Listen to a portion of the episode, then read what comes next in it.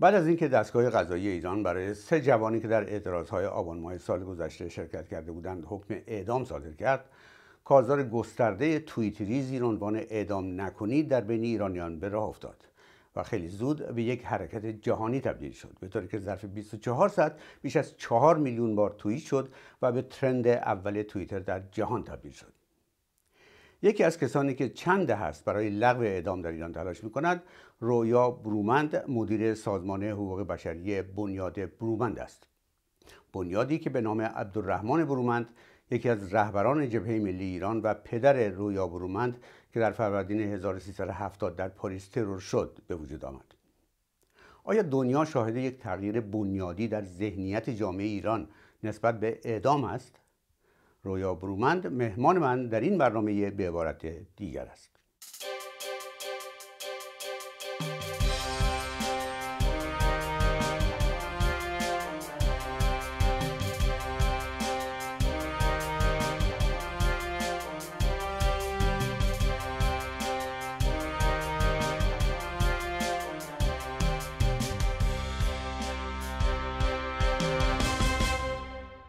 خانم رویا برومند به برنامه به عبارت دیگر خوش آمدید. خیلی ممنون از دعوتتون. خانم برومند به نظر شما یا میشه این کارزار وسیع تویتری که اخیرا راه افتاد نوعی تغییر در ذهنیت جامعه ایران نسبت به اعدام دونست؟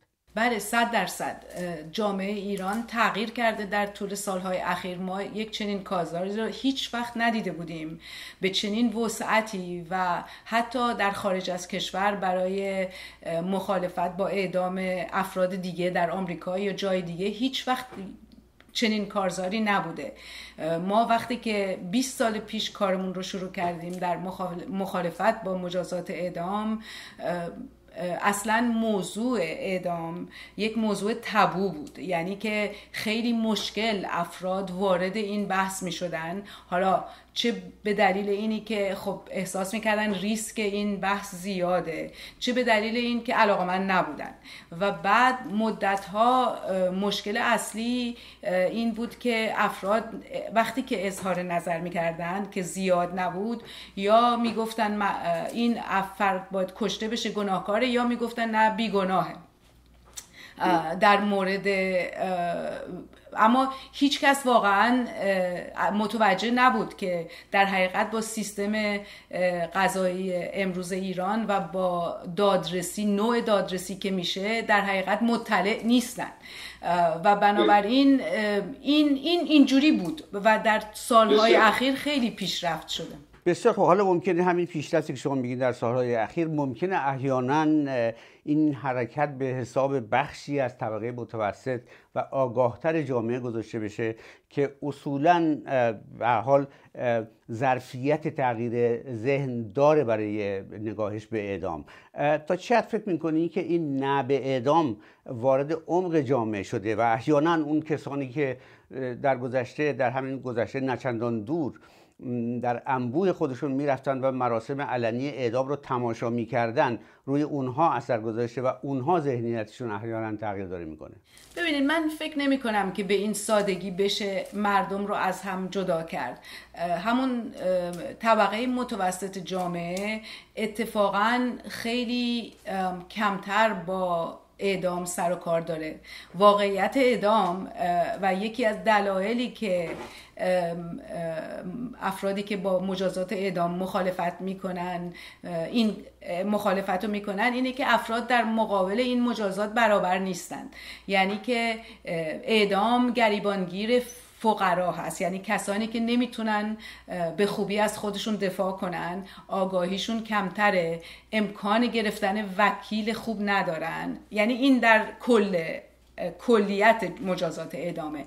بنابراین اگر که کسی بدونه که اعدام یعنی چی مردم عادی هستن و مردمی که همون مردمی که میان تو خیابون دیماه یا اومدن تو خیابون آوان ماه افرادی هن که وضع زندگیشون خوب نیست و یک کمی تغییرات اقتصادی باعث گرسنگی یا گرفتاری یا از دست دادن منزل میشه و, و اونها هستن که قربانیان اعدامن. الان این سه نفر به هر حال مورد خاصه و مردم و طبقه متوسط همه به برای معترضان نگران هستند و اصولا اعدام های سیاسی براشون اهمیت داره. ولی کل در کلیت اعدام من فکر می‌کنم که تغییرات با اینکه ما امکان نظرسنجی درست در داخل ایران نداریم فکر نمی کنم بشه جامعه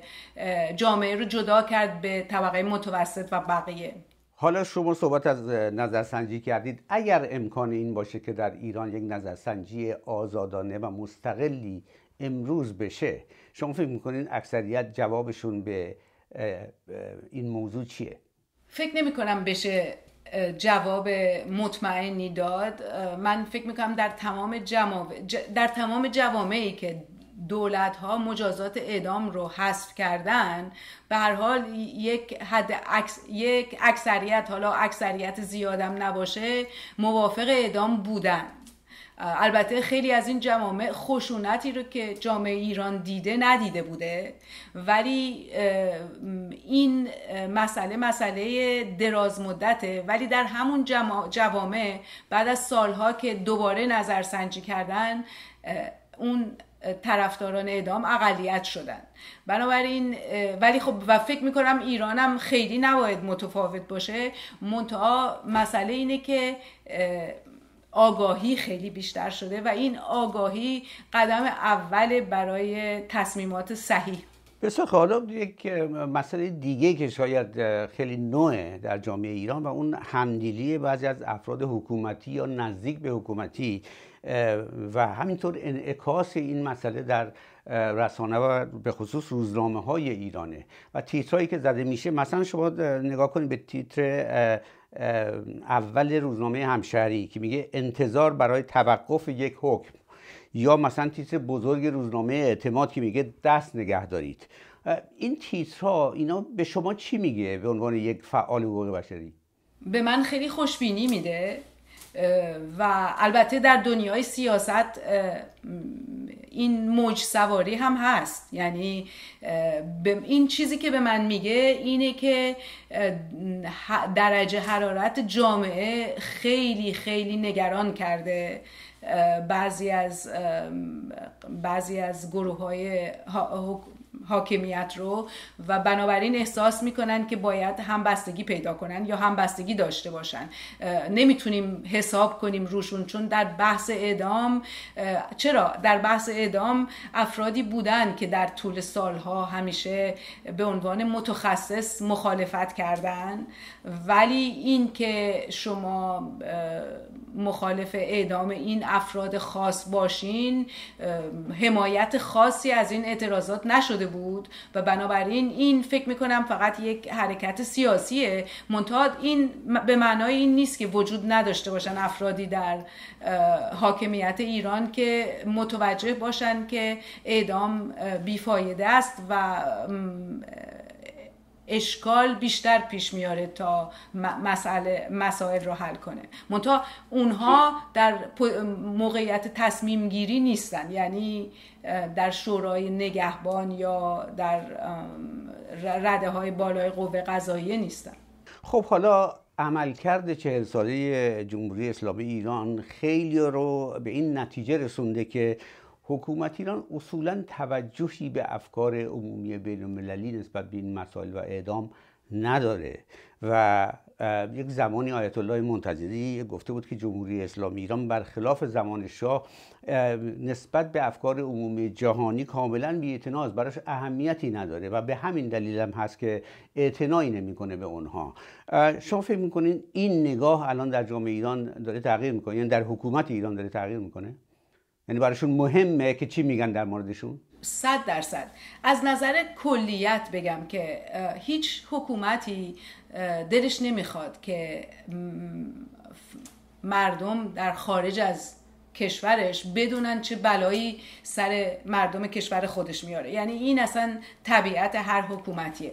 حالا اینکه هر حکومتی چه جوری عکس نشون بده فرق می‌کنه. ولی از اوایل انقلاب تغییر خیلی زیادی بوده. شما ببینید اولا که جمهوری اسلامی کنوانسیون های جدید امضا کرده. که دلیلی نداشت امضا بکنه و تصویب کرده. و بعدش هم که ما مرتبا می‌بینیم که مقامات ایران توضیح میدن. چند تا مثالم می‌تونم براتون بزنم. از قوه از سخنگوی قوه قضاییه تا قاضی تا انواع و اقسام مقاماتی که موجه هستن توضیح میدن که ما مثلا به خاطر اینی که انتقاد از ما نشه در صحن بین المللی برای اینکه تصویر نظام خراب چهره نظام خراب نشه در انظار عمومی بین المللی مثلا قطعیت کمتر می‌کنیم یا به اندازه کافی نمی‌کنیم. یا تعداد اعدام ها رو اووردیم پایین یا اعدام قانون مواد مخدر رو اصلاح کردیم و اینها رو میگن اصلا خودشون میگن و شما مطمئن باشید که اگر که براشون این این قضیه اهمیت نداشت. اولا اینقدر تلاش نمی‌کردن در سازمان ملل که بگن که ما این کارا رو نمی کنیم و ما اینها دروغ سازمان حقوق بشر دروغ میگن مرتب بیان صحبت کنن دیالوگ های حقوق بشر داشته باشن با سازمان ملل و با کشورهای مختلف. و بعدم مطمئن باشید که ما این همه سال این کار نمی کردیم اگه فکر می کردیم تاثیر نداره. شما کلی از قوانین ایران تغییر کردن. اول انقلاب افراد نه وکیل داشتن نه تجدید نظر داشتن. حکمم دقیقا بعد از اعلام رأی دادگاه اجرا می شد الان به هر حال با اینکه هنوز خیلی فاصله داریم با یک دادرسی عادی عادلانه به هر حال یه افراد وکیل دارن وکیلاشون سعی می‌کنن دفاع بکنن. هنوز در دادگاه در زمان بازجویی دسترسی به وکیل ندارن ولی حتی اون قانونم الان راهو باز کرده برای اینکه داشته باشن. حالا اینکه اجرا نمیشه یک مسئله جدایه ولی صد درصد صد درصد این به حال شما معتقدید که تغییراتی داره صورت می‌گیره. حالا اگر واقعا تغییر ذهنیتی در جامعه ایران داره صورت می‌گیره شما فکر می‌کنین نتیجه چه عواملی آیا نتیجه کارزارهای گسترده مثلا فرض کن مثل سازمان عفو بین یا بنیاد برومند یا مثلا چه عوامل دیگه ای ممکنه دخیل بوده باشه در اینکه یواش یواش جامعه ایران هم در بطن جامعه و هم در برای سلسله مراتب حکومتی داره تغییر می‌کنه. ببینید من فکر می‌کنم یک کلیتی دیگه درسته کارزارهای مداوم سازمان های حقوق بشری و دسترسی مردم به تعداد زیاد به اطلاعات به اطلاعات خیلی تاثیر داره. یعنی در حقیقت هر پیشرفتی وابسته به آگاهی و تغییر فرهنگی در, در مردم یک کشوری. و بنابراین این که دسترسی دارن به اطلاعات نسبت به دهه 60 نسبت به دهه هفتاد خب این باعث میشه که بحثا رو ببینن فکر بکنن. این حتما هست. فکر می‌کنم تا یه اندازه هم مردم تعداد بیشتری از مردم اطمینان خودشون رو به اون چیزی که میشنون از دست دادن در داخل کشور. این هم تاثیر داره. یعنی شک دارن به چیزهایی که میشنون و خب می‌بینن دیگه. یعنی هر دفعه که یک اتفاقی در داخل کشور میفته یک تعداد بیشتری از مردم ضربه می‌بینن و آزار می‌بینن و بنابراین یک تعداد بیشتری از مردم اطمینانشون رو به نظام از دست میدن و طبیعتا گوششون بازتر میشه به چیزهای دیگه که میشنون. بسیار خوب. حالا شما در بنیاد عبدالرحمن برومند دقیقا برای به اصطلاح کارزار علیه اعدام برای تلاش برای لغو اعدام در ایران دقیقا چه کار دارین می‌کنین؟ ما الان نزدیک 20 ساله من و خواهرم این سازمان رو بنیان گذاشتیم تقریبا 20 سال پیش. چند بود داره کار ما و در طول سالها هم نسبت به تحولات داخل ایران تحول کرده. ولی ما به دلیل تجربه زمان انقلاب این محور این فعالیت ها انسان ها هستند. افراد بدون تبعیض بدون اینکه توجه کنیم به اینکه شناخته شده هستن نیستن مذهبشون چیه قومیتشون چیه یا اینکه حتی دلیلی که مجازات اعدام براشون میاد و اعدام میشن چیه. یکی از بزرگترین فعالیت های ما مستندسازی اعدام و نقض حقوق متهمان. یعنی که ما یک یادبودی داریم که الان بیش از 25 هزار نفر توش هستن که هر کدوم هر فردی که کشته شده یک صفحه داره. بنابراین این وسیله ما برای تاثیرگذاری.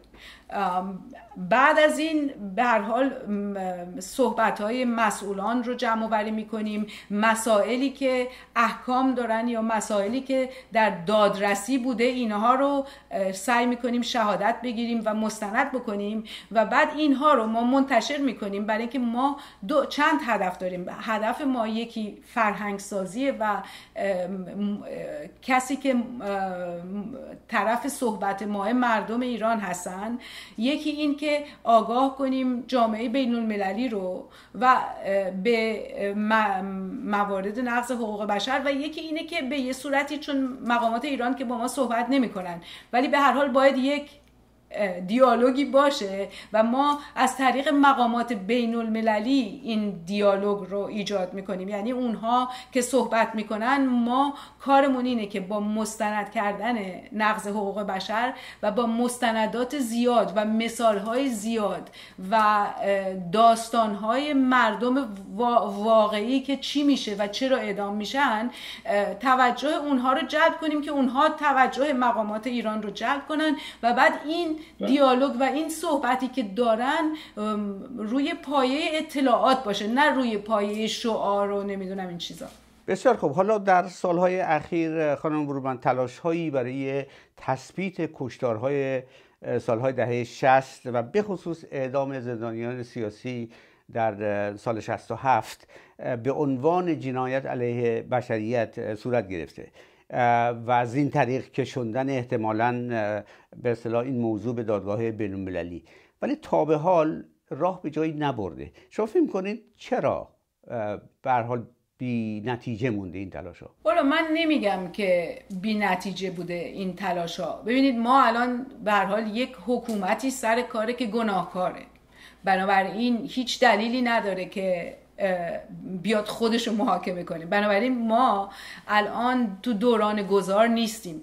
ولی با اینکه در دوران گذار نیستیم با مستند کردن این اعدام ها و گرفتن شهادت ها و کارزارها این باعث شده که از یک موضوعی که به هیچ وجه اجازه مطرح کردنش نبود در ایران و به هیچ وجه هیچ کس راجبش صحبت نمی کرد برسیم به این که مقامات بگن نه این اتفاق نیفتاده و بعد برسیم به این که بگن که بله این اتفاقات افتاده ولی اونها به ما حمله کردن و ما دفاع کردیم و بعد شروع کنن برسیم به اون جایی که بعضیا انتقاد می‌کنن بعضیا میگن نباید این اتفاق میافتاد. به هر حال موضوع کاملا تغییر کرده. و خب ما چون تو دوران گذار نیستیم چاره دیگه ای نداریم. و از نظر قانون بین المللی افراد نمی‌تونن یک کشور رو ببرن ببرن دادگاه بین المللی یک به حال خواست سیاسی بین المللی لازمه. برای اون به خاص یا اراده بین المللی یعنی شما در واقع برای اینکه اینها به یک جایی برسونین که بالاخره محرز بشه این قضیه که قرار راه به جایی ببره به چه حمایت هایی و از کجا نیاز دارید؟ ببینید ما اولا همبستگی بین سازمان های حقوق بشر لازم داریم که هست. ما حمایت افکار افکار عمومی ایران رو احتیاج داریم که به حال در طول سالها خیلی بیشتر شده و حمایت افکار عمومی خارج از ایران رو سیاست مدارا به هر حال کارشون همیشه وابسته به سیاست های روزه و اون چیزی که فکر می‌کنن منافعشون هست. بسیار خوب. خانم برومن شد پدر شما در سال 1370 در پاریس ترور شد. حدود سی سال گذشته ولی هنوز کسی در این خصوص بازداشت نشده و پرونده همینجور لاینحل مونده. فکر می‌کنید احیانا این به دلیل بده‌بستان های سیاسی بوده که به جای راه به جایی نبرده؟ یا صرفا ناشی از کوتاهی پلیس فرانسه؟ ببینید پلیس فرانسه فوری اون زمان به ما گفت که این پدرتون قربانی تروریسمه و پدر ما به هر حال روی لیست ترور همیشه بود و فرانسه می‌دونست. و واقعیتش هم اینه که یه مدتی هم یک بادیگارد داشت یه جلیقه ضد گلوله بله. که هیچ وقت نمیپوشید. بعد بهشون تفنگ داده بودن. یعنی یک اسلحه داده بودن که از خودشون دفاع کنن ولی پدرم با دو تا انگشت این اسلحه رو می‌گرفتن و به هیچ وجه علاقه ای نداشت. یعنی به هر حال پدر من این کارشون این نبود. وکیل بود و حق و حقوق و اینها براش مسئله بود. اینی که ممکنه که افرادی که اومدن پدر منو کشتن یا فردی که اومده به هر حال به خاطر اینکه سه ماه بعد از پدرم چهار ماه بعد از پدرم شاپور بختیار رو کشتن که اون زیر دماغ ده دوازده پونزده تا نیروی پلیس فرانسه که تو زیر زمینش بودن اتفاق افتاد اونجا میشه گفت که از اون قضیه میشه گفت که احتمالا فرانسه علاقه ای نداشت که با ایران گرفتاری پیدا کنه. چون که اگر که بدتر نباشه به خاطر اینکه بعد از یک سری بمبگذاری در فرانسه در فرودگاه های فرانسه در سال 86 87 بالاخره فرانسه با ایران مشکلاتش رو حل کرده بود و بعدم انیس نقاش رو آزاد کرد. و انیس نقاش که آزاد شد پدرم و انیس نقاش کسی بود که آمده بود رهبری تیمی رو داشت که سعی کردن شاپور بختیار رو سال 1980 ترور کنن. و متاسفانه یک پلیس فرانسوی کشته شد یک همسایه یک خانومی کشته شد ولی بختیار زخمی نشد یعنی نتونستن وارد خونه بشن. بنابراین اون موقع فرانسه به هیچ وجه دل...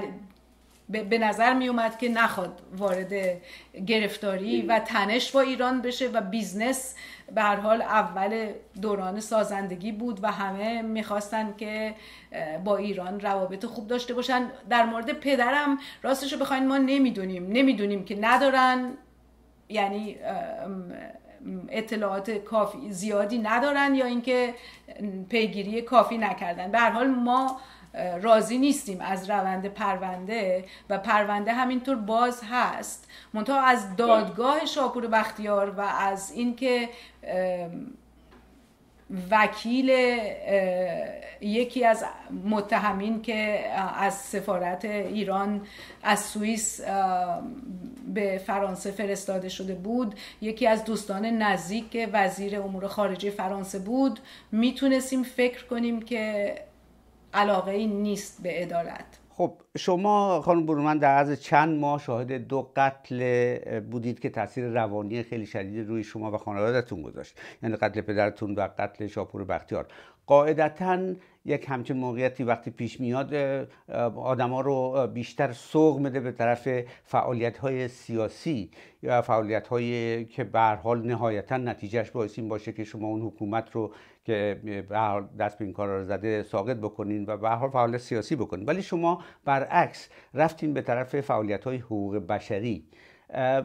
چرا فکر می‌کنید که روی مسائل حقوق بشری تمرکز کردید خب به خاطر اینکه این فعالیتی که ما الان می‌کنیم بنیادی که ما شروع کردیم و الان 20 ساله که کار می‌کنیم. یکی از دلایلش کشته شدن پدرم بود و و این یکی از انگیزه هاش کشته شدن پدر من بود. ولی واقعیتش اینه که پایه این سازمان و این فعالیت ما برمیگرده به اول انقلاب. یعنی دوران بعد از انقلاب که ما شاهد اعدام های خودسرانه و صحرایی بودیم و از مقامات رژیم گذشته که جرمی اصلا مرتکب نشده بودن تا افرادی که برای مسائل جنسی که اصلا جرم نبودن اون زمانی که انجام شده بودن یا اعتیاد یا به هر حال به دلایل کاملا واهی کشته شدن و متاسفانه جامعه با اینکه یک سری افراد بودن که مخالفت می‌کردن اگر حمایت نمی‌کردن به هر حال هر کی سرش تو کار خودش بود و چیزی عکس عمل کافی اقلا از طرف نخبگان به اندازه کافی نبود. این پایگزار شوک ما بود که چون ما به هر حال پدرم وکیل بودن خیلی از دوستان وکیل پدرم وکیل بودن. یعنی ما تو یک محیطی بزرگ شده بودیم که حکومت قانون توش خیلی اهمیت داشت و برابری در مقابل قانون آین دادرسی اینها جزو روزمره ما بودن و اصلا برای ما باور نکردنی بود. بنابراین ما اون موقع وقتی که فعالیتمون رو شروع کردیم درسته من یک زمانی در نهضت مقاومت ملی بودم اون زمانی که 18 19 سالم بود همون اوایلی که نهضت آغاز به کار کرده بود وقتی که شاپور بختیار بالاخره از ایران تونست بیاد بله. بیرون یعنی سال 59 در واقع که داشت.